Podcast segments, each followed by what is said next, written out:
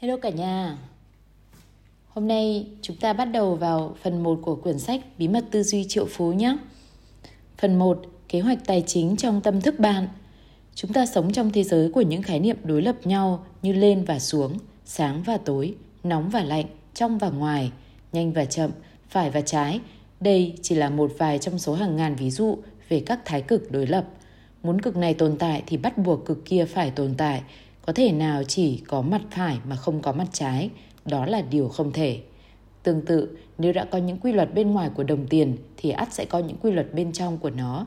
Những quy luật bên ngoài này bao gồm kiến thức kinh doanh, kỹ năng quản lý tài chính, các chiến lược đầu tư. Những yếu tố này rất cần thiết. Song những quy luật bên trong cũng giữ vai trò quan trọng không kém, cũng như người thợ mộc và đồ nghề làm mộc của mình.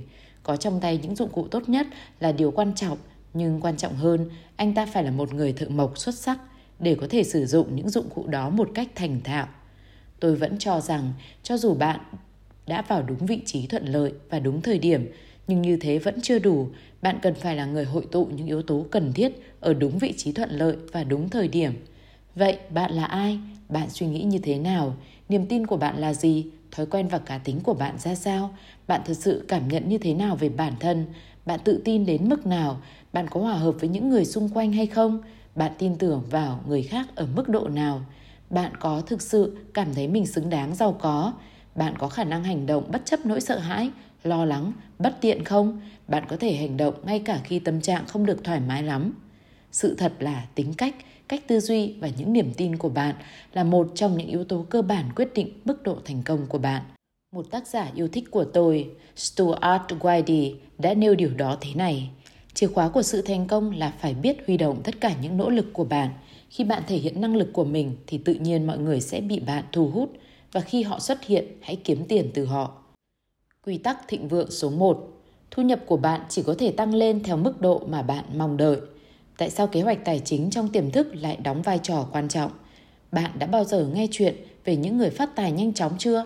Bạn có để ý một số người từng sở hữu rất nhiều tiền nhưng rồi lại trở nên tay trắng hay có người dường như đã có những cơ hội tuyệt vời nhưng chính họ đã để cho các cơ hội đó tuột khỏi kẽ tay.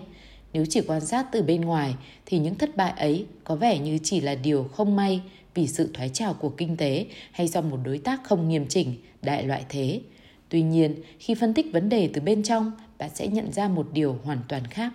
Nguyên nhân sâu xa ở đây là để nếu bạn chợt có trong tay một khoản tiền lớn khi trong thâm tâm bạn chưa sẵn sàng đón nhận nó, thì tài sản của bạn có nguy cơ chỉ tồn tại trong một thời gian ngắn mà thôi. Phần lớn chúng ta không có đủ năng lực bên trong để tạo ra và giữ gìn những khoản tài sản khổng lồ trước những thách thức luôn song hành với sự thành công và giàu có. Đó chính là nguyên nhân chính làm cho nhiều người không có được sự giàu có bền vững. Minh chứng rõ ràng nhất có lẽ là những người trúng sổ số. Nhiều nghiên cứu cho thấy hầu hết những người trúng sổ số cuối cùng lại trở về tình trạng tài chính ban đầu với số tiền mà họ có thể quản lý một cách thoải mái. Trong khi đó, ở những nhà triệu phú tự tay lập nghiệp thì ngược lại, khi các triệu phú này sa sút về tiền bạc, họ thường nhanh chóng kiếm lại số tiền ấy. Donald Trump là một ví dụ điển hình. Trump từng có hàng tỷ đô la trong tay rồi ông bị phá sản và mất trắng Vậy mà chỉ trong vài năm, ông đã kiếm lại số tiền ấy và thậm chí còn nhiều hơn thế. Tại sao lại có sự khác biệt? Đó là vì các nhà triệu phú tự lập này có thể chấp nhận mất tiền chứ họ không bao giờ để mất đi yếu tố quan trọng nhất của thành công. Đó là tư duy triệu phú. Tất nhiên trong trường hợp Donald Trump thì ta phải gọi đó là tư duy tỷ phú. Donald Trump không bao giờ chấp nhận mình chỉ là một triệu phú. Nếu Trump có tài sản trị giá một triệu đô la bạn thử hình dung xem ông sẽ cảm thấy thế nào. Hầu hết mọi người tin rằng ông sẽ cảm thấy túng quẫn và xem đây là một thất bại tài chính. Đó là do nhiệt kế tài chính của Donald Trump được cài đặt con số hàng tỷ chứ không phải là hàng triệu. Trong khi đó, nhiệt kế tài chính của mọi người thường được cài đặt con số hàng ngàn chứ không phải là hàng triệu. Thậm chí, nhiệt kế tài chính của một số người chỉ được cài đặt con số hàng trăm chứ không phải hàng nghìn và vẫn có những nhiệt kế tài chính của một số người đưa về dưới mức con số 0. Họ cứ thế chịu đựng sự băng giá mà không hiểu, căn nguyên thực sự gây nên tình trạng khốn khó của mình. Có một số thực tế là hầu hết mọi người không khai thác hết tiềm năng của mình nên dễ hiểu rằng vì sao đa số trong chúng ta đã không thành công nhiều nghiên cứu cho thấy 80% những người trưởng thành không có được sự tự do tài chính như họ mong muốn và 80% ấy sẽ không bao giờ cảm thấy mình thực sự hạnh phúc. Lý do đơn giản, vì đa số đều không có ý thức được một cách rõ ràng về hành động của mình. Họ như người mơ ngủ sau tay lái và không biết chắc mình đang đi về đâu. Họ chỉ dựa vào những gì họ có thể nhìn thấy được để làm việc và tư duy. Họ sống hoàn toàn trong thế giới hữu hình, gốc rễ tạo nên hoa trái. Hãy tưởng tượng một cái cây tượng trưng cho cuộc sống của chúng ta. Trên cây có hoa trái, hoa trái đó chính là thành quả mà chúng ta đạt được trong cuộc sống. Chúng ta nhìn những giỏ cây mình thu hoạch được và cảm thấy không hài lòng, số quả ấy còn ít quá, chúng quá nhỏ bé hoặc hương vị không thơm ngon. Vậy xu hướng của chúng ta sẽ làm gì? Phần lớn chúng ta sẽ tập trung chú ý vào hoa trái và kết quả của chúng ta. Nhưng cái thực sự tạo nên số hoa trái đó chính là hạt giống và gốc rễ. Như vậy là cái nằm ở dưới mặt đất, tạo nên những cái trên mặt đất, là cái vô hình tạo nên cái hữu hình. Nghĩa là nếu bạn muốn thay đổi hoa trái, bạn phải thay đổi gốc rễ trước đã. Nếu bạn muốn thay đổi cái hữu hình, trước hết bạn phải thay đổi cái vô hình. Quy tắc thịnh vượng số 2 Nếu bạn muốn thay đổi hoa trái, bạn phải thay đổi gốc rễ trước đã. Nếu bạn muốn thay đổi cái hữu hình, trước hết bạn phải thay đổi cái vô hình. Một số người sẽ bảo ngay rằng chỉ những gì có thể nhìn thấy thì họ mới tin. Vậy tôi sẽ hỏi những người đó câu hỏi đơn giản là tại sao bạn phải trả hóa đơn tiền điện? Mặc dù không thể nhìn thấy dòng điện, bạn vẫn nhận ra và sử dụng điện năng trong cuộc sống hàng ngày. Nếu còn nghi ngờ sự tồn tại của nó, bạn hãy dí ngón tay vào ổ cắm điện. Tôi đảm bảo sự hoài nghi của bạn sẽ lập tức biến mất. Theo kinh nghiệm của tôi, những gì bạn không thể trông thấy lại có khả năng tác động mạnh mẽ hơn rất nhiều so với bất cứ thứ gì mà bạn nhìn thấy được. Bạn có thể đồng ý hay không đồng ý với nhận định trên, nhưng nếu bạn bỏ qua và không áp dụng nguyên lý này vào cuộc sống của mình thì ở một mức độ nào đó bạn sẽ phải nhận lãnh hậu quả xấu. Vì sao vậy? Bởi vì bạn đang đi ngược quy luật tự nhiên mà theo quy luật ấy, những yếu tố ẩn sẽ tạo nên những thứ đang hiện hữu quanh ta và cái vô hình sẽ tạo nên cái hữu hình. Con người là một phần của tự nhiên chứ không phải là người điều khiển nó. Vì vậy, khi chúng ta tuân theo quy luật của tự nhiên và tập trung vào gốc rễ, thế giới tinh thần bên trong chúng ta, cuộc sống của chúng ta sẽ trôi chảy, thuận hòa. Còn khi chúng ta không tuân theo quy luật tự nhiên, cuộc sống ắt sẽ có lắm thác gành. Trong mỗi cánh rừng, mỗi trang trại, mỗi khu vườn, cái nằm bên dưới mặt đất luôn là cái tạo ra những thứ bên trên. Đó là lý do tại sao nếu bạn tập trung sự chú ý vào hoa trái thì nó chỉ là làm việc vô ích. Bạn không thể thay đổi hoa trái đã đơm kết trên cây. Tuy nhiên, bạn có thể cải thiện hoa trái của mùa sau. Nhưng để làm được điều đó, bạn phải đào sới bên dưới lòng đất giúp rễ cây phát triển tốt hơn. Thế giới thứ tư, tinh thần cảm xúc, tâm linh vật chất. Một trong những điều quan trọng nhất bạn cần biết là chúng ta không chỉ sống trong thế giới thực tại này, chúng ta hiện đang sống trong ít nhất bốn thế giới khác nhau cùng một lúc. Đó là thế giới vật chất, thế giới tinh thần, thế giới cảm xúc và thế giới tâm linh. Tuy nhiên, có rất ít người nhận ra rằng thế giới vật chất chỉ là hệ quả của ba thế giới còn lại. Ví dụ bạn vừa viết một lá thư trên máy tính của mình, bạn nhấn vào phím in và lá thư sẽ chạy ra khỏi máy in của bạn. Bạn nhìn vào bản in và phát hiện một lỗi đánh máy. Thế là bạn vừa lấy cục tẩy và xóa nó trên tờ giấy. Sau đó bạn ấn phím in một lần nữa và lại xuất hiện lỗi đánh máy cũ. Lạ quá, sao lại có thể như thế này chứ? Bạn vừa tẩy nó đi rồi mà. Lần này bạn lấy một cục tẩy lớn hơn rồi trả sắt mạnh hơn và lâu hơn. Bà lại ấn phím in và lỗi ấy lại xuất hiện một lần nữa. Bạn thốt lên vì sững sờ pha lẫn kinh ngạc. Có chuyện gì thế này? Hay mình bị hoa mắt? Chuyện ở đây là bạn không thể thật sự thay đổi vấn đề nếu chỉ sửa chữa sản phẩm in ra, tức là thế giới vật chất, mà bạn chỉ có thể thay đổi chương trình in, tức là thế giới tâm linh, cảm xúc và tinh thần. Tiền bạc là kết quả, của cải là kết quả, sức khỏe là kết quả, bệnh tật là kết quả, đến cân nặng cũng là kết quả của chế độ dinh dưỡng và lối sống của bạn. Đó là bởi vì chúng ta sống trong một thế giới nhân quả. Quy tắc thịnh vượng số 3 Tiền bạc, của cải, sức khỏe, bệnh tật đến cân nặng cũng là kết quả của chế độ dinh dưỡng và lối sống của bạn. Chúng ta sống trong một thế giới nhân quả. Bạn đã từng nghe ai đó khẳng định rằng thiếu tiền chỉ là chuyện nhỏ chưa? Vậy thì bây giờ hãy nghe tiếp một câu khẳng định nữa thế này. Thiếu tiền không phải và không bao giờ là một vấn đề cả, bởi vì thiếu tiền chỉ là một dấu hiệu của những gì đang diễn ra bên trong. Biểu hiện bên ngoài đó, thiếu tiền chỉ là một hệ quả và nó luôn có những nguyên nhân sâu xa mà chúng ta đôi khi ít để mắt đến. Vậy thì cách duy nhất để thay đổi thế giới bên ngoài là trước tiên hãy thay đổi thế giới bên trong. Dù những thành quả mà bạn gặt hái được có thể nào đi chăng nữa, dù nhiều hay ít, tốt hay xấu, tích cực hay tiêu cực thì bạn hãy luôn nhớ rằng thế giới bên ngoài chỉ là một hình ảnh phản chiếu của thế giới bên trong. Nếu cuộc sống bên ngoài của bạn không suôn sẻ thì đó chính là do cuộc sống nội tâm của bạn chưa được suôn sẻ. Chỉ đơn giản vậy thôi. Những lời tuyên bố, bí quyết đầy sức mạnh cho sự thay đổi. Trong các khóa học, chúng tôi sử dụng các kỹ năng phối hợp giúp bạn học nhanh hơn và nhớ nhiều hơn những điều bạn được học. Chìa khóa của sự tập trung cao độ, phương pháp của chúng tôi xuất phát từ một câu ngạn ngữ cổ. Bạn sẽ quên những gì bạn nghe, bạn sẽ nhớ những gì bạn nhìn thấy, bạn sẽ hiểu những gì bạn làm.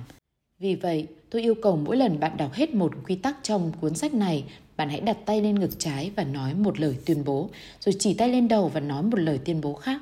Vậy lời tuyên bố là gì? Đó là một câu khẳng định tích cực về một việc mà bạn sẽ thực hiện, được nói một cách mạnh mẽ, rõ ràng và kiên quyết. Tại sao những lời tuyên bố như vậy lại là công cụ hữu ích trong việc giúp bạn làm giàu? Vì mọi thứ đều được tạo nên từ một dạng vật chất và năng lượng. Tất cả năng lượng luôn chuyển động theo những tần số và dao động nhất định và mỗi lời tuyên bố của bạn sẽ có tần số dao động của nó. Khi bạn nói to lên một lời tuyên bố nào đó thì năng lượng của nó sẽ truyền qua từng tế bào trong cơ thể và bạn có thể cảm nhận sự cộng hưởng độc đáo này bằng cách chạm vào cơ thể mình ngay thời điểm đó. Những lời tuyên bố không chỉ gửi những thông điệp đặc biệt vào vũ trụ, chúng còn gửi một thông điệp mạnh mẽ vào tiềm thức của bạn. Sự khác biệt giữa tuyên bố với lời khẳng định là không lớn, nhưng theo tôi là rất mạnh. Lời khẳng định, một câu nói tích cực khẳng định rằng mục tiêu mà bạn muốn đạt được đã xảy ra và đang xảy ra. Còn lời tuyên bố là một sự khẳng định chính thức và quyết tâm thực hiện một hay hàng loạt hành động để đạt được một tình trạng thay đổi nào đó.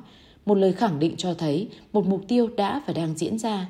Tôi không điên khủng đến mức cứ thường xuyên khẳng định những điều chưa có thực, bởi vì khi đó giọng nói thầm trong đầu chúng ta sẽ đáp lại bằng câu điều đó không thật, điều đó là bịa.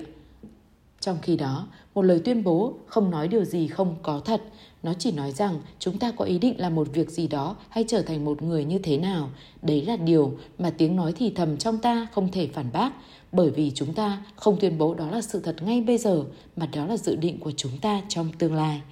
Theo định nghĩa thì lời tuyên bố cũng là mang tính nghi thức, nó là một câu nói trang trọng chứa năng lượng phóng vào thế giới và hiện diện khắp cơ thể bạn. Một từ khác cũng rất quan trọng trong định nghĩa trên là hành động.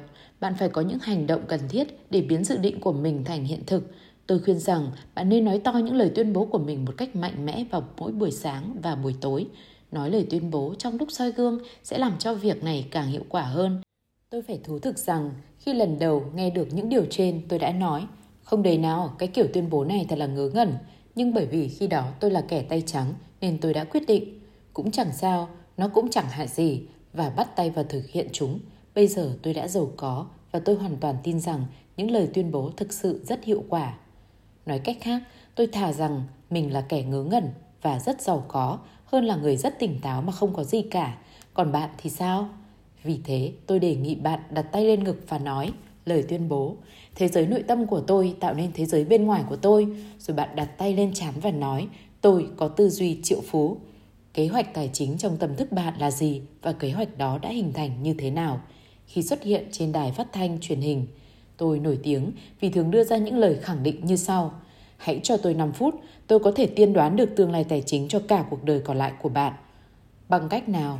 Qua một cuộc nói chuyện ngắn, tôi có thể xác định được cái gọi là kế hoạch tài chính và thành công trong tâm thức của bạn. Mỗi chúng ta đều có kế hoạch tài chính và thành công được cài sẵn trong tiềm thức và bản kế hoạch đó hơn mọi thứ khác và hơn cả những thứ khác kết hợp lại sẽ quyết định cái đích tài chính của cuộc đời bạn. Kế hoạch tài chính và thành công trong tâm thức là gì?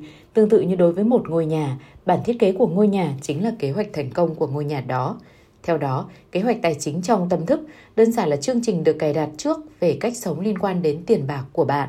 Tôi muốn giới thiệu với bạn một công thức tối quan trọng.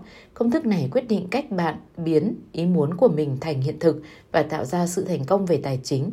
Nhiều vị giáo sư đáng kính trong lĩnh vực nghiên cứu tiềm năng con người đã và đang sử dụng công thức này làm nền tảng cho những bài giảng của họ, được gọi là quá trình hiển hiện công thức đó có dạng như sau. TFA bằng R, nghĩa là suy nghĩ dẫn đến cảm xúc, dẫn đến hành động và dẫn đến kết quả. Quy tắc thịnh vượng số 4. Suy nghĩ sinh ra cảm xúc, cảm xúc đưa đến hành động và hành động tạo ra kết quả. Kế hoạch tài chính trong tâm thức bạn là sự kết hợp giữa suy nghĩ, cảm xúc và hành động của bạn trong lĩnh vực tiền bạc. Vậy kế hoạch tài chính trong tâm thức bạn hình thành như thế nào? Câu trả lời rất đơn giản. Kế hoạch tài chính trong tâm thức của bạn bao gồm chủ yếu là những thông tin và lập trình bạn nhận được trong quá khứ, đặc biệt là ở thời thơ ấu. Những ai là nguồn gốc đưa đến sự lập trình này? Đối với hầu hết chúng ta, danh sách đó bao gồm cha mẹ, anh chị em, bạn bè, thầy cô giáo, những nhân vật có quyền lực trong xã hội, các nhà lãnh đạo tôn giáo, những phương tiện thông tin đại chúng và cả nền văn hóa của bạn nữa.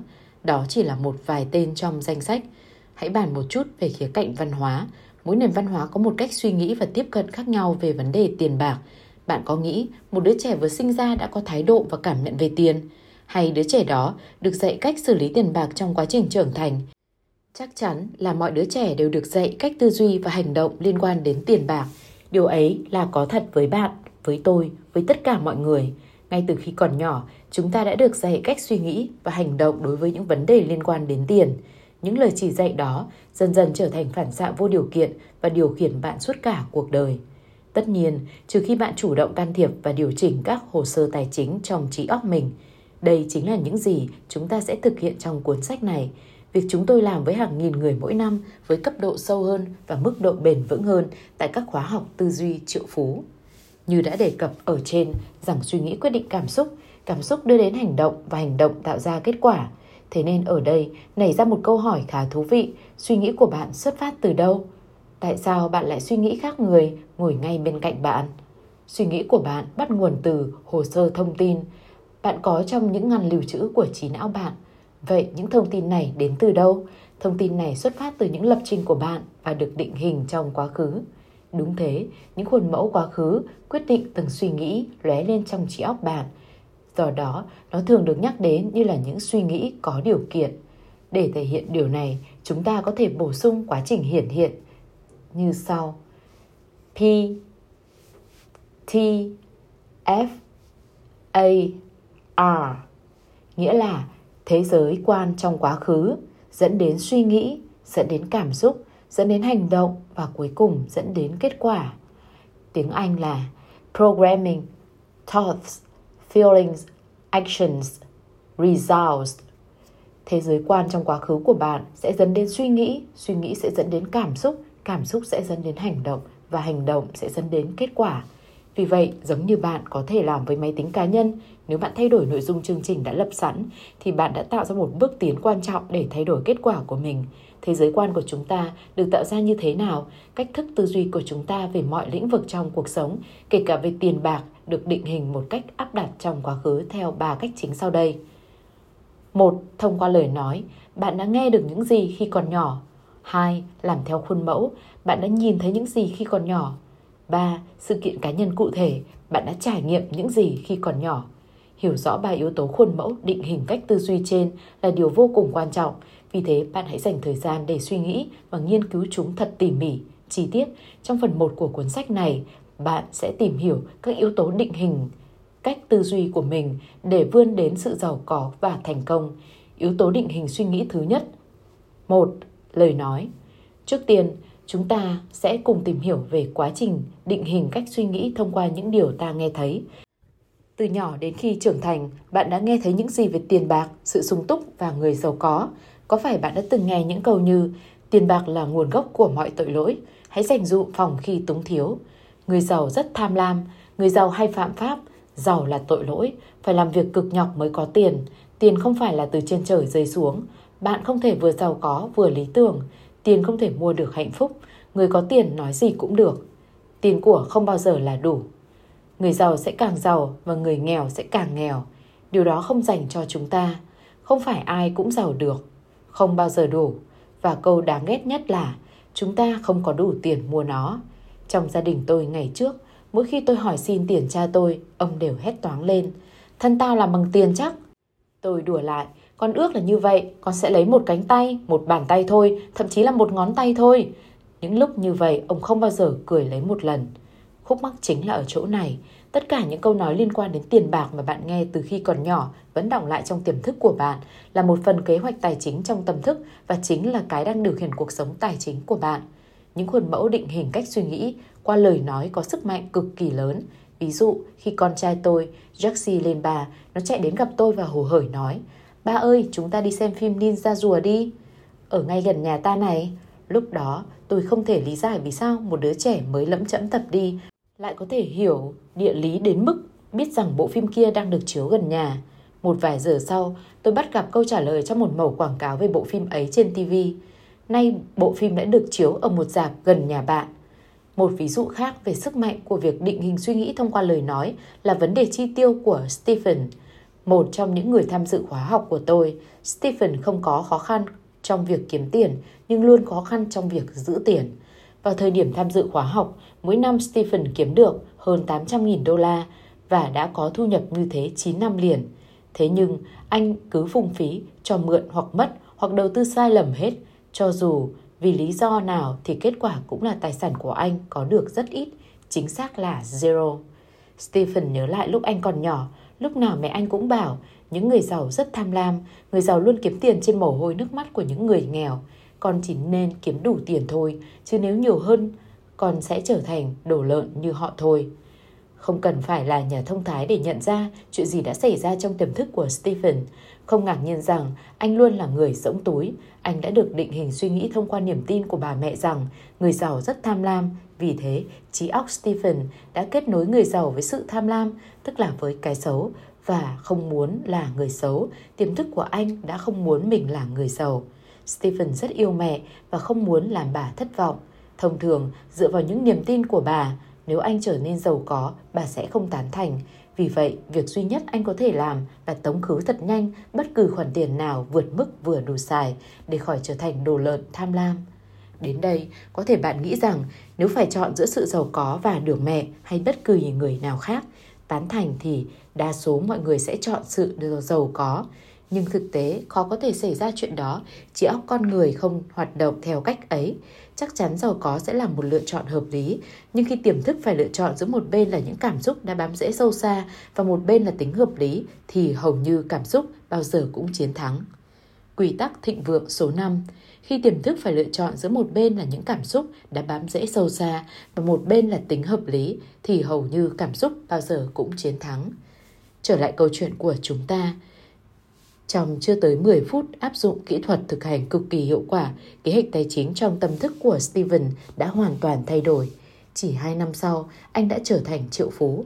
Tại khóa học, Stephen bắt đầu hiểu ra rằng những niềm tin tai hại kia là của mẹ anh, được tạo ra từ những suy nghĩ đã hình thành trong quá khứ của bà, chứ không phải của anh.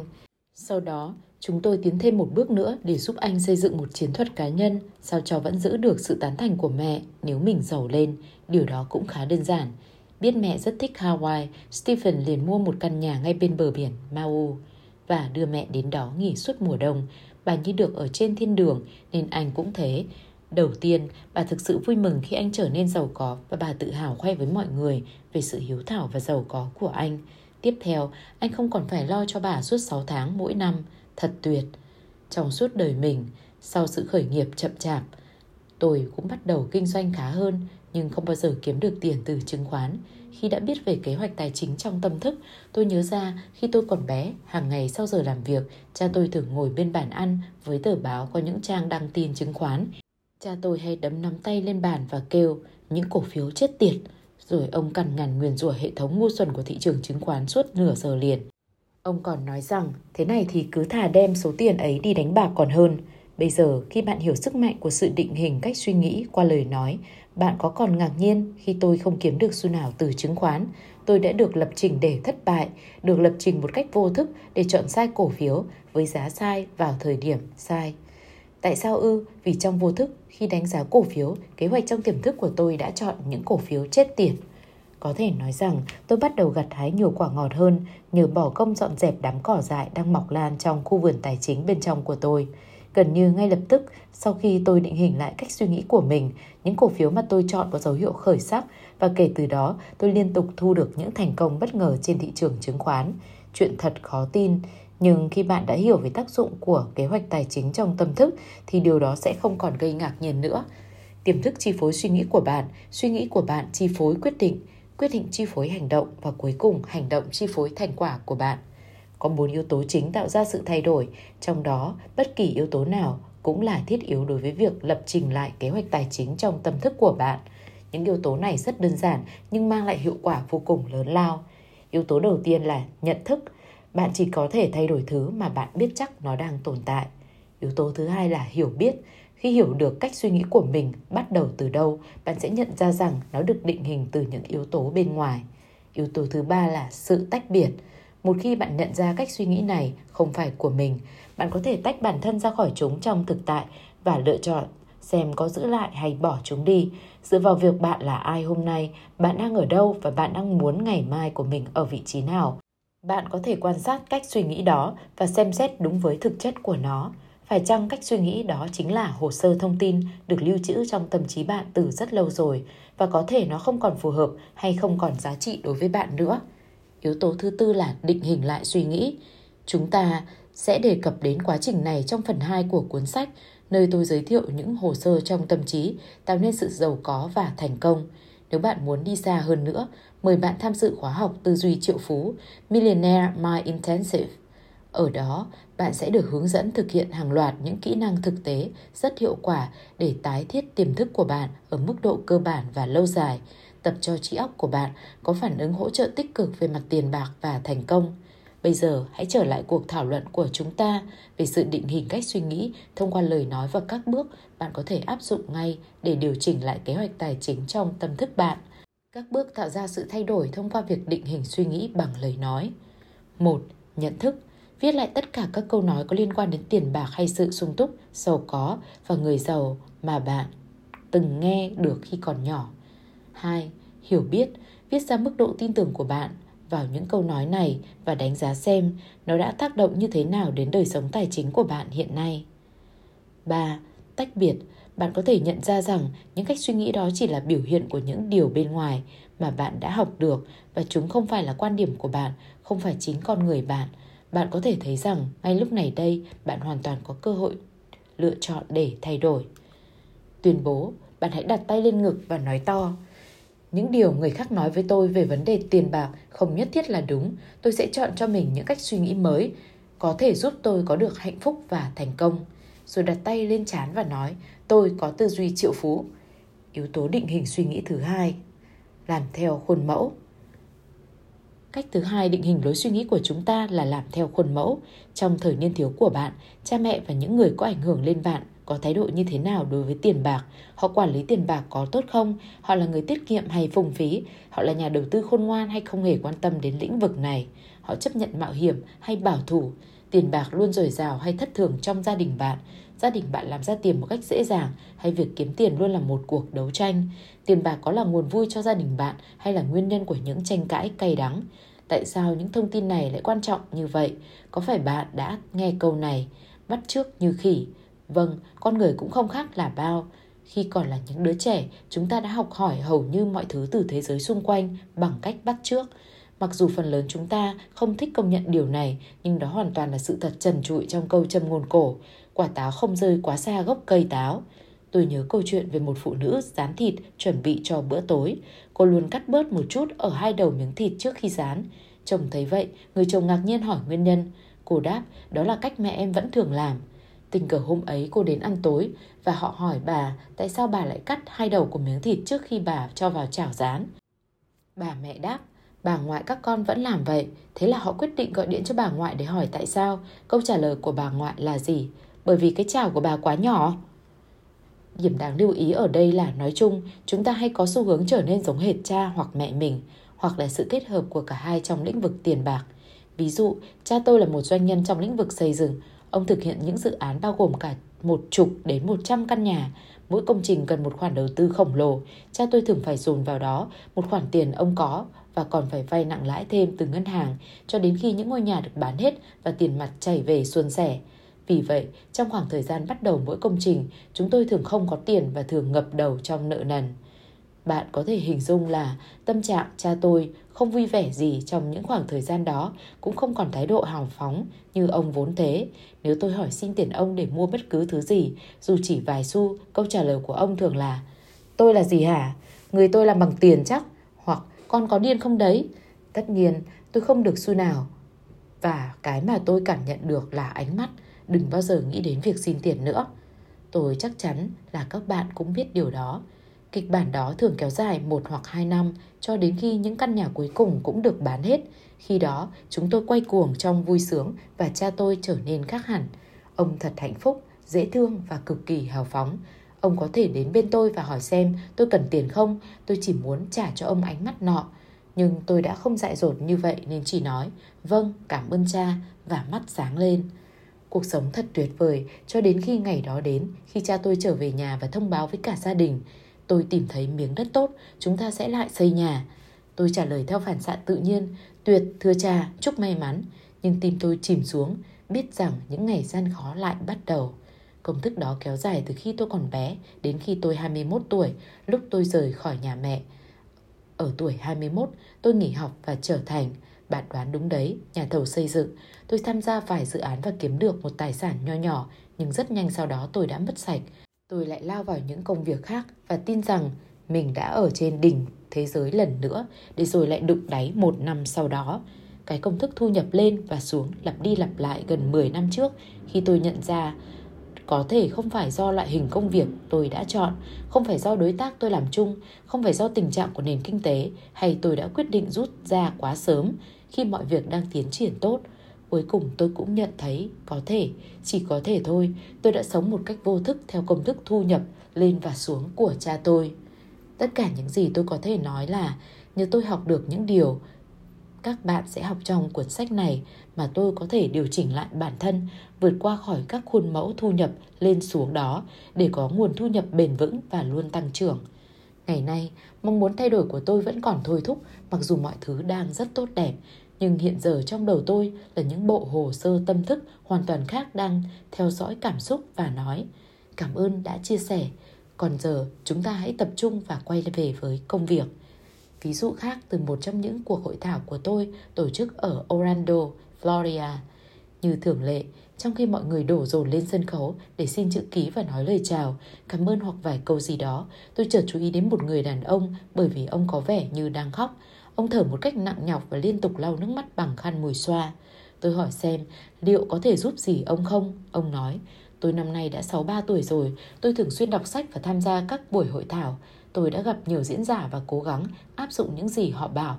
Tôi đã thử mua cổ phiếu, đầu tư vào bất động sản, tham gia hàng tá lĩnh vực kinh doanh khác nhau. Tôi thậm chí còn quay lại trường học và lấy được tấm bằng thạc sĩ của quản trị kinh doanh.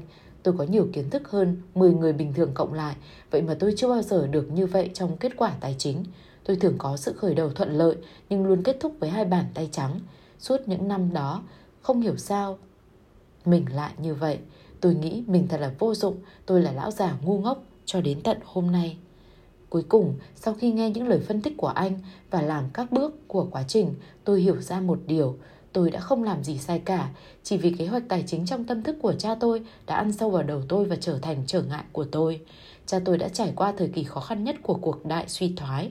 Mỗi ngày, ông đều phải cố tìm việc làm hoặc bán gì đó, nhưng ông vẫn trở về tay không.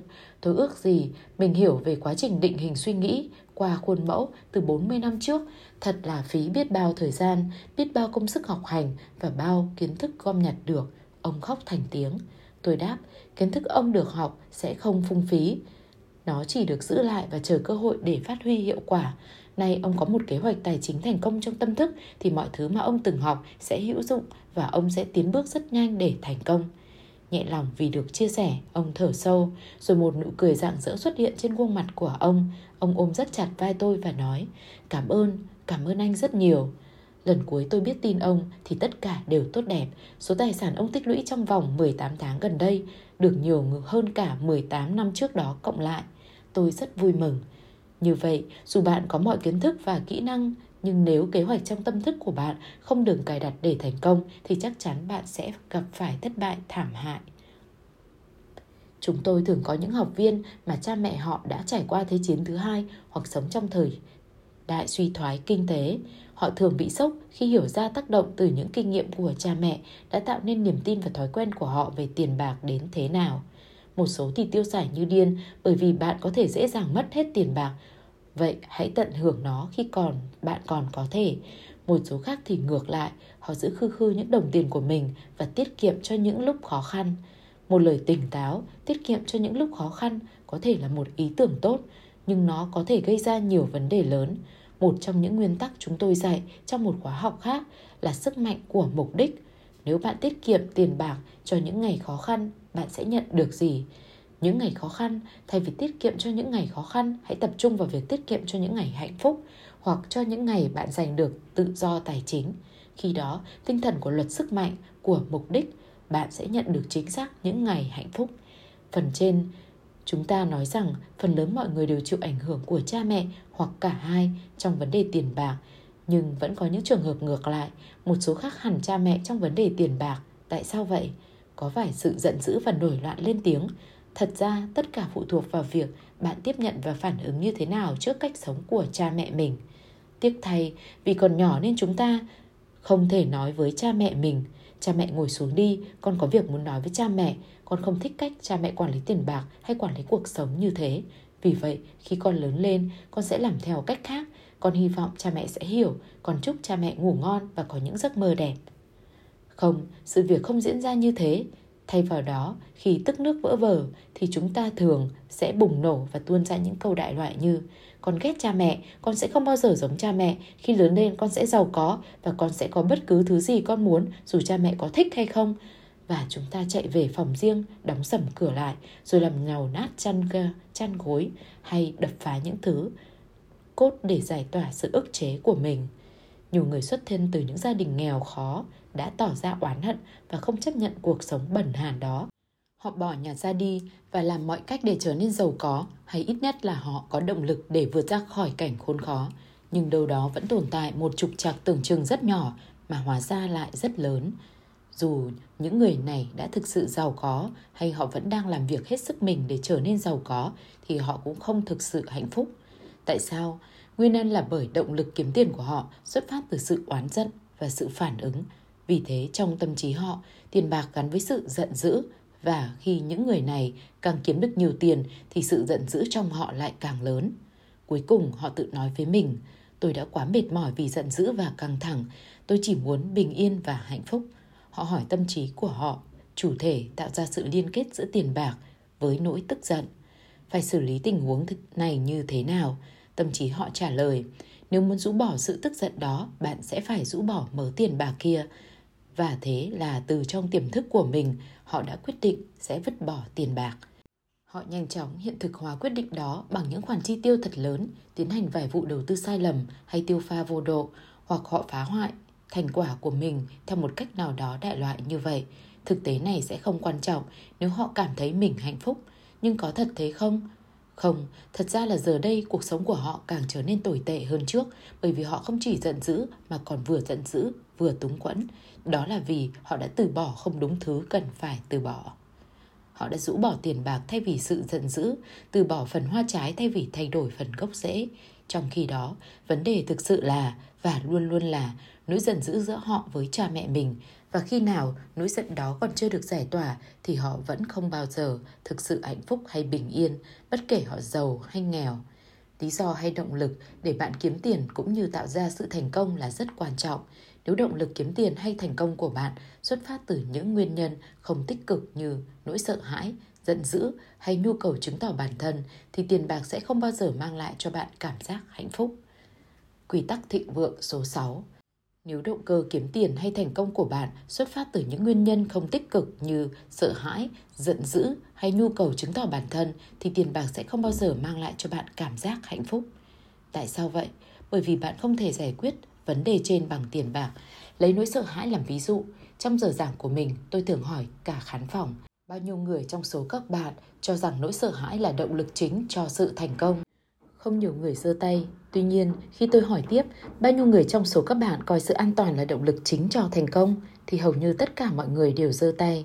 Nhưng bạn thử ngẫm xem có phải sự an toàn và nỗi sợ hãi đều có cùng một xuất phát điểm. tìm kiếm sự an toàn là do ta cảm thấy có sự không an toàn và nỗi sợ cũng bắt nguồn từ sự không an toàn. Vậy thì nhiều tiền hơn có thể xua đi nỗi sợ hãi không? Đó chỉ là mơ ước của bạn mà thôi. Câu trả lời là hoàn toàn không. Tại sao? Bởi vì tiền bạc không phải là gốc rễ của vấn đề. Gốc rễ là nỗi sợ hãi.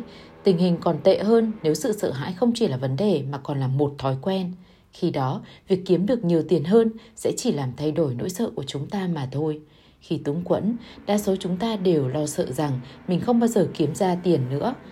Tuy nhiên, khi đã kiếm ra tiền rồi thì nỗi sợ hãi của chúng ta lại biến thành điều gì sẽ xảy ra nếu tôi đánh mất những thứ tôi đã có, hoặc mọi người đều muốn thứ tôi đang có, hoặc tôi là con bò mộng cho sở thuế làm thịt đây.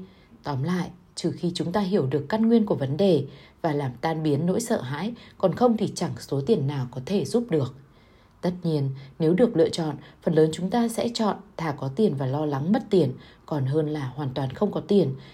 Nhưng không có lựa chọn nào là cách sống sáng suốt cả. Với những người bị nỗi sợ hãi chi phối, họ bị thôi thúc phải thành công về mặt tài chính chỉ để chứng tỏ với xã hội rằng mình dư giả. Chúng ta sẽ bàn chi tiết điều này trong phần 2 của quyển sách, nhưng bây giờ bạn chỉ cần nhận thức rằng không có khoản tiền nào có thể khiến bạn cảm thấy khác đi cả. Sự sợ hãi cũng khiến cho việc luôn phải chứng tỏ mình trở thành một thói quen, một cách sống quen thuộc đến nỗi thậm chí bạn không hề nhận ra rằng nó đang điều khiển bạn. Bạn tự cho mình là người sống có mục đích, có quyết tâm, quyết đoán, vân vân mà không nhận ra động lực, động cơ sâu xa đang điều khiển mình chính là nỗi sợ hãi. Đối với những người bị ám ảnh phải chứng tỏ mình dư giả thì không có khoản tiền nào có thể làm dịu nỗi đau của vết thương lòng. Vết thương này khiến cho mọi của cải đều là không đủ trong cuộc đời họ, không có khoản tiền nào hay bất cứ điều gì khác liên quan tới vấn đề tài chính là đủ đối với những người cảm thấy chưa đủ hài lòng với bản thân mình. Tất cả là do bản thân bạn. Hãy nhớ, thế giới bên ngoài phản ánh thế giới bên trong của bạn. Nếu bạn tin là mình thiếu thốn, bạn sẽ tạo ra thực tế rằng bạn sẽ nghèo khó. Mặt khác, nếu bạn tin là mình giàu có thì bạn sẽ tạo ra sự sung túc. Tại sao? bằng cách tách rời động cơ tài chính ra khỏi sự giận dữ, sợ hãi và cả nhu cầu chứng tỏ bản thân, bạn hoàn toàn có thể thiết lập những mối quan hệ mới để trở nên giàu thông qua mục đích, sự đóng góp và niềm vui. Theo cách ấy, bạn sẽ không bao giờ phải từ bỏ tiền bạc của mình để mong đổi lấy hạnh phúc. Làm kẻ nổi loạn hay đối lập với cha mẹ không phải bao giờ cũng là vấn đề. Ngược lại, nếu bạn là kẻ nổi loạn, thường là trường hợp của người con thứ trong nhà và cha mẹ bạn không có thói quen tiền bạc tốt, rất có thể việc làm ngược lại với họ là điều tốt. Còn nếu cha mẹ bạn là những người thành công và bạn nổi loạn chống lại họ, bạn sẽ gặp những rắc rối tài chính lớn. Dù sao thì điều quan trọng nhất là bạn phải nhận ra mối quan hệ giữa bản tính của bạn và cách ứng xử của cha mẹ bạn trong lĩnh vực tiền bạc. Các bước tạo ra sự thay đổi thông qua định hình, suy nghĩ bằng cách làm theo khuôn mẫu. Một, Nhận thức quan sát cách cư xử, thói quen của cha mẹ hay những người thân có ảnh hưởng đến bạn trong quá khứ về vấn đề tiền bạc và sự giàu có, hãy viết ra mức độ tương đồng hay đối lập giữa bạn và họ.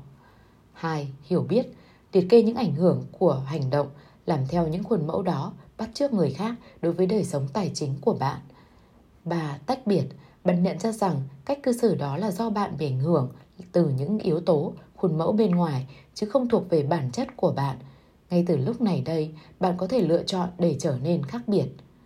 4. Tuyên bố, bạn hãy đặt tay lên ngực và nói to.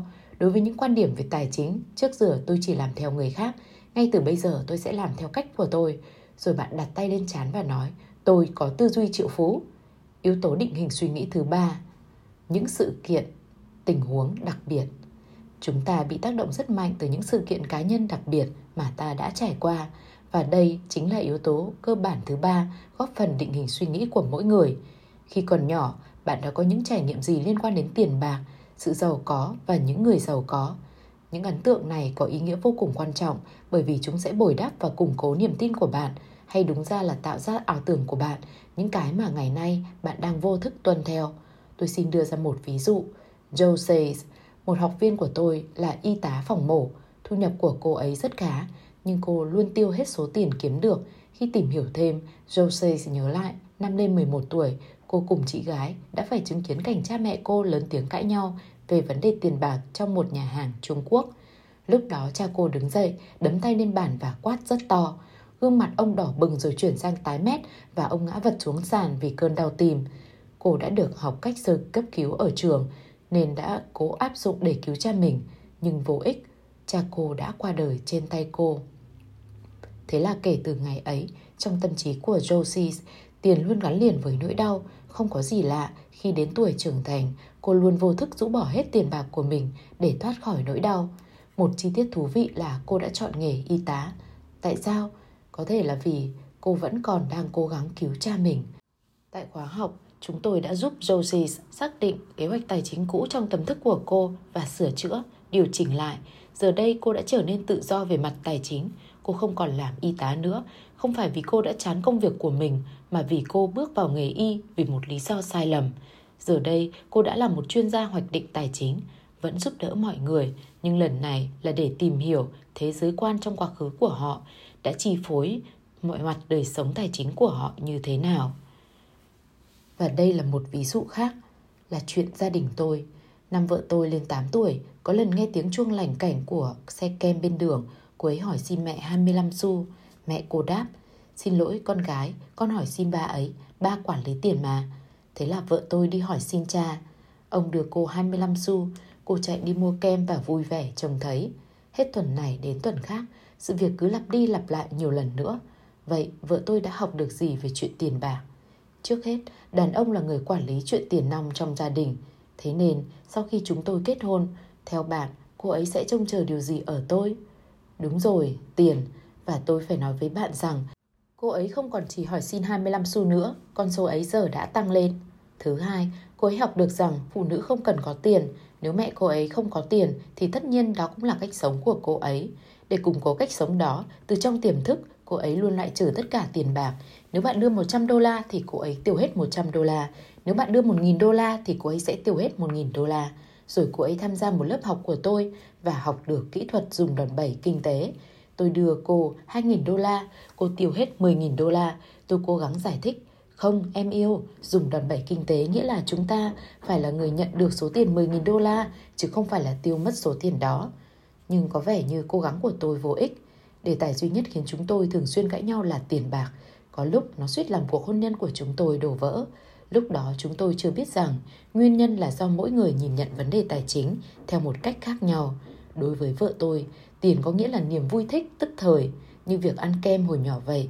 Còn tôi, hoàn toàn ngược lại, tôi lớn lên với niềm tin rằng tiền bạc phải được tích lũy để làm phương tiện tạo ra tự do. Trong quan niệm của tôi, mỗi khi vợ tôi tiêu tiền thì đó không phải là cô ấy đã tiêu pha đơn thuần, mà là cô ấy đang tiêu tán chính sự tự do trong tương lai của chúng tôi. Còn đối với vợ tôi thì sao? Mỗi khi tôi ngăn cô ấy tiêu tiền thì cô ấy lại cho rằng tôi đang tước đi niềm vui thích trong đời cô ấy. Câu chuyện thành công của Deborah Chamisov Người gửi Deborah Chamisov Người nhận Hans Iker Nội dung tự do tài chính Chào Harv Bây giờ tôi đã có 18 nguồn thu nhập thụ động và tôi không cần việc làm nữa. Vâng, tôi đã giàu có, nhưng quan trọng hơn, cuộc sống của tôi giờ đây thật phong phú, vui vẻ và đầy hạnh phúc. Nhưng không phải lúc nào mọi thứ cũng diễn ra như thế. Tiền bạc đã từng là gánh nặng của tôi. Tôi ủy thác cho những người xa lạ quản lý các công việc tài chính để khỏi dính dáng đến nó. Khi xảy ra sự sụp đổ của thị trường chứng khoán mới đây, tôi gần như mất sạch, vậy mà thậm chí tôi còn không nhận ra điều đó cho đến lúc đã quá muộn. Tôi mất tiền, nhưng quan trọng hơn là tôi đã đánh mất cả sự tôn trọng với bản thân. đờ đẫn vì sợ hãi, xấu hổ và tuyệt vọng, tôi cố lánh xa mọi người và mọi thứ xung quanh. Tôi tiếp tục tự dằn vặt như thế cho tới khi tôi đến với khóa học tư duy triệu phú của anh. Trong mấy ngày cuối tuần biến động đó, tôi đã giành lại năng lượng của mình và quyết định sẽ tự kiểm soát tương lai tài chính của mình. Tôi thực hiện lời tuyên bố về sự thịnh vượng và tha thứ cho bản thân vì những sai lầm trong quá khứ, thực sự tin tưởng rằng tôi xứng đáng được giàu có. Hiện nay, tôi thực sự vui thích với việc quản lý tiền bạc của mình. Tôi đã hoàn toàn có được sự tự do về tài chính và tôi biết mình sẽ luôn luôn như thế bởi vì tôi đã có tư duy triệu phú. Cảm ơn anh, Half, cảm ơn. May mà chúng tôi đã học được cách thay đổi kế hoạch tài chính trong tâm thức của mình và quan trọng hơn là đã tạo ra một kế hoạch tài chính chung phù hợp cho gia đình. Tất cả điều này có hiệu quả không? Để tôi nói cho bạn nghe. Tôi đã chứng kiến ba sự kiện kỳ diệu trong đời. Một, sự ra đời của con gái tôi. Hai, sự ra đời của con trai tôi. Ba, việc vợ tôi và tôi không cãi nhau về tiền bạc nữa. Các con số thống kê đã chỉ ra rằng tiền bạc chính là nguyên nhân số một gây nên sự đổ vỡ trong phần lớn các mối quan hệ. Nhưng lý do đằng sau những cuộc chiến về tiền bạc không phải là bản thân đồng tiền mà vì kế hoạch tài chính trong tâm thức của các bên không trùng khớp nhau. Vấn đề không nằm ở chỗ bạn có bao nhiêu tiền, song nếu kế hoạch tài chính trong tâm thức bạn không khớp với đối tác của bạn trong từng mối quan hệ nhất định thì bạn sẽ gặp rắc rối lớn đấy. Định lý này đúng với những cặp vợ chồng đã cưới nhau, những cặp đang hẹn hò với các mối quan hệ gia đình và nhất là với các đối tác làm ăn. Chìa khóa ở đây là bạn phải hiểu rõ rằng bạn cần quan tâm xử lý các kế hoạch tài chính trong tâm thức chứ không phải tiền bạc. Khi đã hiểu được kế hoạch tài chính trong tâm thức của một người nào đó, bạn hoàn toàn có thể hợp tác với người đó theo cách có lợi cho cả hai. Bạn có thể bắt đầu nhận thức rằng kế hoạch tài chính trong tâm thức của đối tác có thể không hoàn toàn giống như bạn. Thay vì buồn giàu, hãy chọn cách tìm hiểu họ. Hãy làm tất cả có thể để làm rõ cái gì quan trọng đối với đối tác của bạn trong lĩnh vực tiền bạc rồi xác định động cơ hành động của họ. Bằng cách đó, bạn sẽ xử lý gốc rễ vấn đề thay vì chỉ quan tâm đến hoa trái. Điều này khiến cho sự hợp tác trở nên hiệu quả. Một trong những điều quan trọng nhất bạn sẽ học được nếu bạn quyết định tham gia khóa học tư duy triệu phú là làm sao nhận ra kế hoạch tài chính trong tâm thức của mình và đối tác của bạn – cũng như làm sao tạo ra kế hoạch mới chung cho cả hai để giúp cho sự hợp tác thực sự được như các bên mong muốn. Nếu làm được như vậy, thì đó là một sự giải thoát vì nó loại trừ một trong những lý do lớn nhất gây nên đau đớn cho phần lớn mọi người. Các bước tạo ra sự thay đổi thông qua định hình suy nghĩ bằng những sự kiện cá nhân cụ thể. Đây là bài tập bạn có thể thực hiện cùng với đối tác của mình. Hãy cùng thảo luận những câu chuyện liên quan đến tiền bạc mà mỗi người tích lũy được những điều bạn nghe từ bé, những khuôn mẫu tài chính trong gia đình mà bạn đã noi theo và những sự kiện đầy cảm xúc đã xảy ra với bạn và cũng cần tìm hiểu xem tiền có ý nghĩa như thế nào đối với đối tác của bạn. Đó là sự vui thích, sự tự do hay sự an toàn hay địa vị. Điều đó sẽ giúp bạn xác định kế hoạch tài chính trong tâm thức hiện tại của cả đôi bên, đồng thời giúp bạn khám phá nguyên nhân có thể gây bất đồng trong lĩnh vực này. Tiếp theo, hãy thảo luận một kế hoạch tài chính mới, nhưng không phải là của riêng cá nhân nào nữa, mà của chung tất cả. Hãy thống nhất các quan điểm và mục tiêu chung liên quan đến tiền bạc và thành công. Sau đó, hãy lập danh sách các thái độ và hành động mà cả hai cùng nhất trí làm theo, rồi dán chúng lên tường. Nếu có tranh cãi xảy ra thì các bên đều phải nhẹ nhàng nhắc nhở nhau về những gì mà các bạn đã cùng quyết định trong tâm trạng thoải mái, sáng suốt, không bị cảm xúc cũng như các kế hoạch tài chính trong tâm thức chi phối. Nhận thức, phân tích một sự việc cụ thể gây nhiều cảm xúc mà bạn đã trải qua xoay quanh vấn đề tiền bạc khi bạn còn nhỏ. Hiểu biết, viết ra những tác động mà sự việc này có thể đã gây ra đối với đời sống tài chính hiện tại của bạn. Tách biệt, bạn nhận ra rằng cách xử sự này chỉ là kết quả của việc tiếp thu một cách thụ động chứ không phải là bản chất của bạn. Hiện tại bạn hoàn toàn có quyền lựa chọn cách hành xử khác.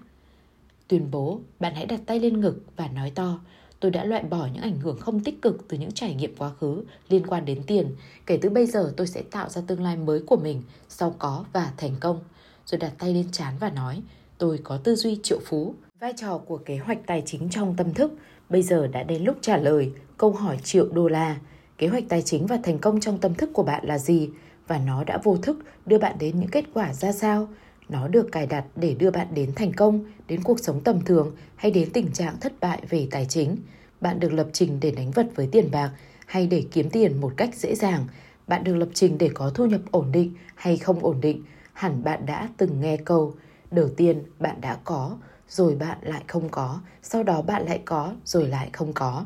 Chuyện đó thường xảy ra và dường như căn nguyên của sự biến động trái ngược này xuất phát từ thế giới bên ngoài – Ví dụ, tôi có một công việc được trả lương khá hậu, nhưng sau đó công ty giảm biên, thế là tôi lập doanh nghiệp của riêng mình và mọi thứ có vẻ đều tốt đẹp. Nhưng rồi thị trường chững lại, công việc kinh doanh tiếp theo của tôi rất khấm khá. Nhưng sau đó đối tác của tôi bỏ đi và bạn đừng để mình bị đánh lừa, đó chính là do kế hoạch tài chính trong tâm thức của bạn tác động đấy. Bạn được lập trình để có thu nhập cao, trung bình hay thấp, bạn có biết phần lớn chúng ta đã được lập trình để kiếm một số tiền cụ thể nào không? Bạn được lập trình để kiếm được mỗi năm 20.000 đến 30.000 đô la, 40.000 đến 60.000 đô la, 70.000 đến 100.000 đô la, 150.000 đến 200.000 đô la hay 250.000 đô la trở lên. Cách đây vài năm, có một quý ông ăn mặc chỉn chu đến tham dự buổi hội thảo kéo dài 2 giờ của tôi. Cuối buổi hôm đó, ông tới gặp tôi và hỏi xem tôi có nghĩ rằng khóa học 3 ngày về phương pháp tư duy triệu phú có thể giúp ích được gì cho ông không, khi thực tế ông đang kiếm được 500.000 đô la mỗi năm. Tôi hỏi ông đã kiếm được mức tiền đó bao lâu rồi? Ông trả lời đều đặn suốt 7 năm nay. Đó là những gì tôi muốn nghe. Tôi hỏi ông là tại sao ông không làm ra được 2 triệu đô la mỗi năm? Tôi nói chương trình đào tạo của tôi dành cho những người muốn đạt đến tiềm lực tài chính cao nhất của mình. Và tôi hỏi ông đã bao giờ cân nhắc việc tại sao ông bị kẹt ở mức thu nhập nửa triệu đô la chưa? Ông suy nghĩ và quyết định tham gia chương trình. Một năm sau, tôi nhận được email của ông với nội dung như sau. Chương trình đào tạo đã hiệu quả không ngờ, chỉ có điều tôi đã mắc một sai lầm. Tôi đã hoạch định lại kế hoạch tài chính trong tâm thức của mình chỉ để kiếm 2 triệu đô la một năm như chúng ta đã nói chuyện khi đó. Kết quả là tôi đã đạt được con số này. Tôi dự định sẽ tham gia khóa học lần nữa để hoạch định lại kế hoạch tài chính lên mức thu nhập 10 triệu đô la một năm. Tôi muốn nhấn mạnh rằng số tiền ở đây không phải là vấn đề thực sự quan trọng. Điều quan trọng là bạn có chạm tới tiềm lực tài chính cao nhất của mình hay không. Tôi biết nhiều bạn sẽ hỏi tại sao trên đời này có người lại cần nhiều tiền thế. Đầu tiên, câu hỏi như thế nói chung không có tính xây dựng và hỗ trợ cho sức khỏe tài chính của bạn và vì thế nó là dấu hiệu rằng bạn sẽ không thể cài đặt lại kế hoạch tài chính trong tâm thức của mình được. Thứ hai, lý do chính mà người đàn ông này muốn kiếm được nhiều tiền như vậy là để tài trợ cho những hoạt động từ thiện giúp nạn nhân AIDS ở châu Phi của ông. Những thông tin này là dành cho những người cứ cho rằng hễ người giàu thì có tính tham lam.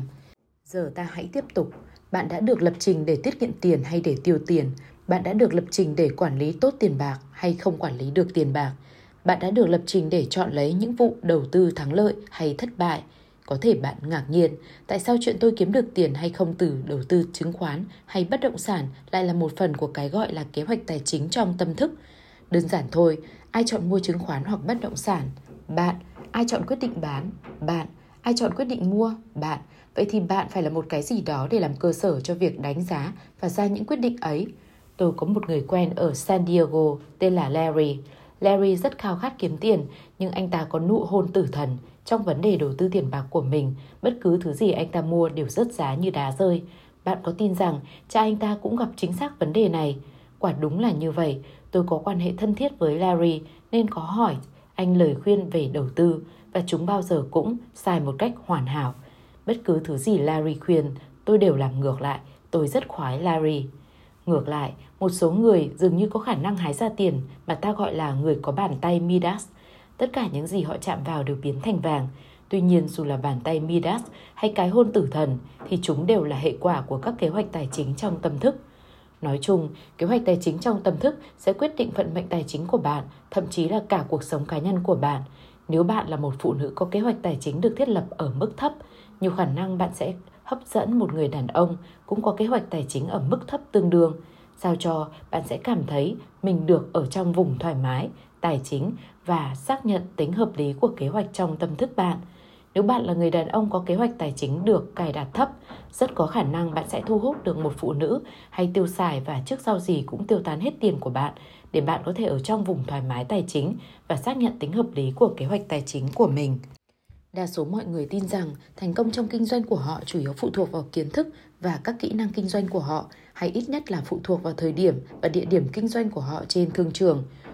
Tôi không muốn phủ nhận niềm tin ấy của bạn, nhưng quả là điều đó không lấy gì làm chắc chắn nếu không muốn nói là không hề có ý nghĩa. Công việc kinh doanh tiến triển tốt như thế nào đều là kết quả của kế hoạch tài chính trong tâm thức của bạn. Bạn luôn có xu hướng muốn chứng minh rằng kế hoạch tài chính trong tâm thức của mình là đúng.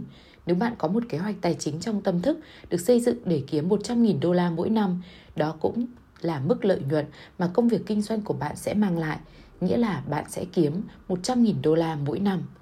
Nếu bạn là một người bán hàng và kế hoạch tài chính trong tâm thức của bạn được xây dựng để kiếm 50.000 đô la mỗi năm và bằng cách nào đó bạn sắp được một thương vụ khổng lồ mang lại cho bạn 90.000 đô la vào năm đó thì sẽ có hai khả năng xảy ra hoặc là vụ buôn bán này sẽ không thành công, hoặc là sự thật nếu bạn làm ra 90.000 đô la, bạn hãy sẵn sàng đón nhận một năm thất bại sắp đến ngay sau đó để đưa thu nhập của bạn về đúng mức kế hoạch tài chính trong tâm thức bạn.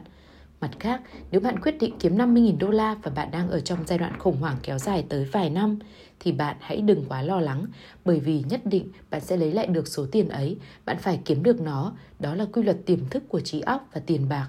ai đó trong hoàn cảnh như vậy có thể sẽ đi qua đường rồi bị xe đâm và kết thúc với việc nhận chính xác mỗi năm 50.000 đô la bảo hiểm. Thật đơn giản, bằng cách này hay cách khác, nếu tâm thức bạn hướng đến 50.000 đô la mỗi năm, bạn sẽ nhận được đúng như thế. Vậy làm sao để bạn có thể xác định được kế hoạch tài chính trong tâm thức của mình được cài đặt ở mức nào? Một trong những cách thông thường nhất là hãy xem các thành quả mà bạn đạt được. Hãy xem tài khoản ngân hàng của bạn, thu nhập của bạn, tổng giá trị tài sản của bạn đang có. Hãy xem xét hiệu quả kinh doanh của bạn. Hãy tự đánh giá xem bạn là người tiết kiệm hay thích tiêu pha. Bạn có biết quản lý tiền hay không? Hãy xem bạn có phải là người kiên định trong việc kiếm tiền hay không. Hãy xem bạn có phải là việc làm việc nặng nhọc vì tiền hay không. Hãy xem xét những mối quan hệ có liên quan đến tiền bạc của bạn. Tiền bạc đến với bạn dễ dàng hay khó khăn, bạn sở hữu doanh nghiệp hay làm công ăn lương, bạn gắn bó với công việc hay thường xuyên thay đổi việc làm. Kế hoạch tài chính của bạn hoạt động như bộ nhiệt kế tự động của máy điều hòa không khí vậy. Nếu nhiệt độ phòng là 27 độ C thì đó là do nhiệt kế được cài ở 27 độ C. Bây giờ mới là điều thú vị. Giả sử cửa sổ mở và bên ngoài trời lạnh thì nhiệt độ trong phòng có giảm xuống 20 độ C. Tất nhiên, nhưng điều gì sẽ xảy ra? Nhiệt kế tự động sẽ kích hoạt máy điều hòa để nâng cao nhiệt độ trong phòng lên 27 độ C. Có thể cửa sổ mở và trời nóng, nhiệt độ trong phòng có thể lên tới 33 độ C. Có thể, nhưng chuyện gì sẽ xảy ra? Nhiệt kế tự động sẽ khởi động điều hòa và đưa nhiệt độ trở lại 27 độ C. Cách duy nhất để thay đổi một cách ổn định nhiệt độ trong phòng là cài đặt nhiệt kế tự động của máy điều hòa. Cũng thế, cách duy nhất để thay đổi mức độ thành công tài chính của bạn là một cách bền vững là cài đặt lại nhiệt kế tài chính trong tâm thức bạn. Quy tắc thịnh vượng số 7 Cách duy nhất để thay đổi một cách ổn định nhiệt độ trong phòng là cài đặt lại nhiệt kế tự động của máy điều hòa. Cũng thế, cách duy nhất để thay đổi mức độ thành công tài chính của bạn một cách bền vững là cài đặt lại nhiệt kế tài chính trong tâm thức bạn. Bạn có thể thử bất cứ thứ gì và tất cả mọi thứ bạn muốn.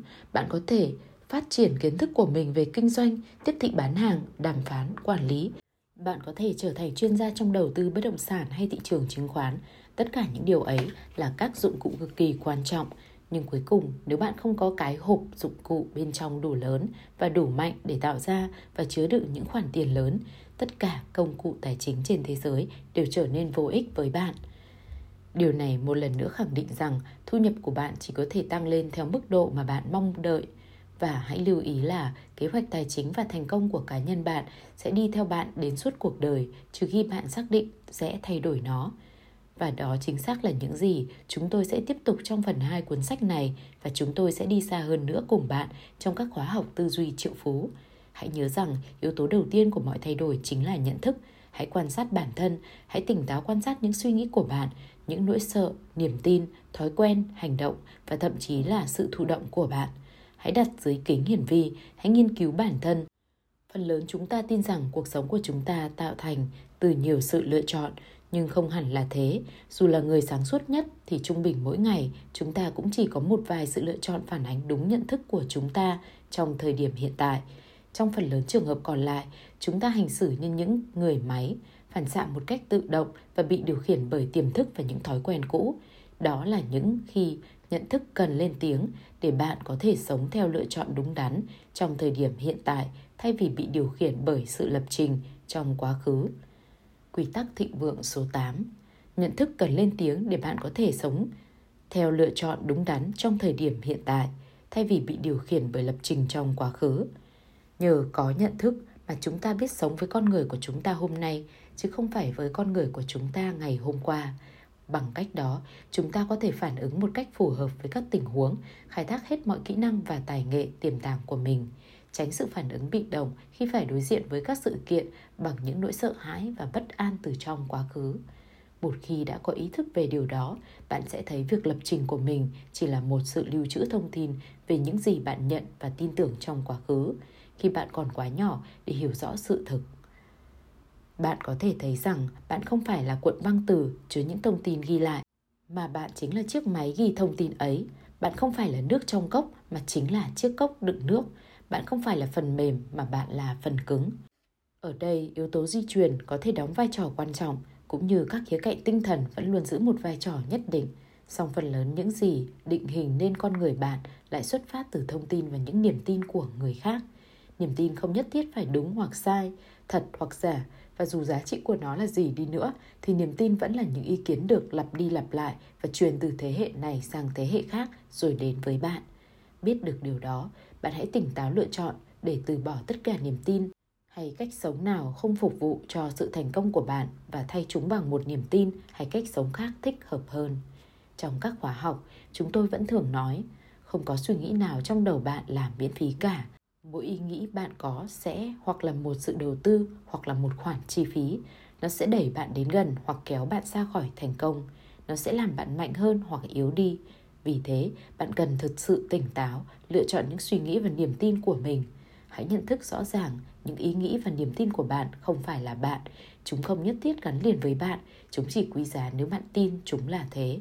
Chúng không có tầm quan trọng và ý nghĩa hơn là những gì bạn gắn cho chúng. Chúng không có ý nghĩa gì ngoại trừ ý nghĩa bạn gắn cho chúng. Ở đầu quyển sách, có phải tôi đã đề nghị bạn đừng tin vào những lời tôi nói? Vâng, tương tự như vậy. Nếu bạn thực sự muốn cất cánh trong đời, hãy đừng tin lời nào bạn nói. Và nếu bạn muốn nhanh chóng thay đổi, bạn đừng tin bất cứ ý nghĩ nào bạn có. Tuy nhiên, cũng giống như mọi người, chắc chắn là bạn sẽ tin tưởng một điều gì đó vì thế, bạn có thể tiếp nhận những niềm tin hỗ trợ bạn hay cụ thể hơn là những niềm tin về sự giàu có. Hãy nhớ, tư duy sinh ra cảm xúc. Cảm xúc đưa đến hành động và hành động đem lại kết quả. Bạn có thể lựa chọn cách suy nghĩ và hành động như những người giàu có. Và nhờ vậy, bạn có thể tự mình tạo ra những kết quả như những người giàu có đã tạo ra. Câu hỏi đặt ra là người giàu suy nghĩ và hành động như thế nào? Đó chính là những gì bạn sẽ khám phá trong phần 2 của cuốn sách này. Nếu bạn muốn thay đổi cuộc sống tài chính của mình mãi mãi, hãy đọc tiếp. Tuyên bố, bạn hãy đặt tay lên ngực và nói, tôi quan sát những ý nghĩ của mình và chỉ làm theo những gì tăng cường sức mạnh cho tôi. Rồi đặt tay lên trán và nói, tôi có tư duy triệu phú. Câu chuyện thành công của Rohanda và Bob Banis. Người gửi Rohanda và Bob Banis. Người nhận Ha Iker. Nội dung Chúng tôi cảm thấy tự do.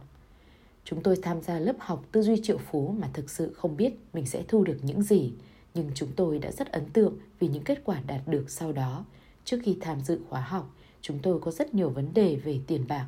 Chúng tôi dường như không tiến lên được. Chúng tôi liên tục sống trong nợ nần mà không hiểu tại sao. Chúng tôi thường trả hết nợ trong thẻ tín dụng, thường là bằng những khoản tiền thưởng lớn, để rồi lại dấn thân vào nợ nần chỉ sau 6 tháng sau đó. Cho dù chúng tôi có kiếm được bao nhiêu tiền, chúng tôi rất lo lắng và hay cãi cọ nhau. Thế rồi chúng tôi tham gia khóa học tư duy triệu phú. Khi nghe Harv nói, chồng tôi và tôi cứ liếc nhau, đá chân, nhìn nhau và cười nhau. Chúng tôi nghe được rất nhiều thông tin làm chúng tôi phải thốt lên. Ôi ra là vậy. Hèn chi, mọi điều vậy là rõ rồi. Chúng tôi rất phấn chấn. Chúng tôi đã học và hiểu được anh ấy và tôi suy nghĩ khác nhau như thế nào về tiền bạc rằng anh ấy là người tiêu hoang, còn tôi là người chạy trốn như thế nào. Thật là một sự kết hợp khủng khiếp. Sau khi hiểu ra vấn đề, chúng tôi không trách cứ nhau nữa mà bắt đầu hiểu nhau, nhất là bắt đầu tôn trọng và yêu nhau hơn. Suốt một năm sau đó, chúng tôi hầu như không cãi nhau vì tiền bạc. Chúng tôi chỉ nói chuyện về những gì đã học được. Chúng tôi còn nợ nần nữa.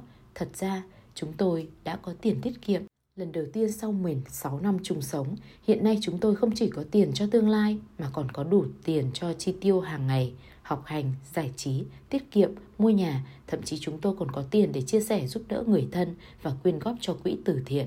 Thật tuyệt vời khi có tiền dành cho những khoản chi tiêu này. Chúng tôi cảm thấy thật tự do. Cảm ơn anh rất nhiều. Have. Hết phần 1 cuốn sách.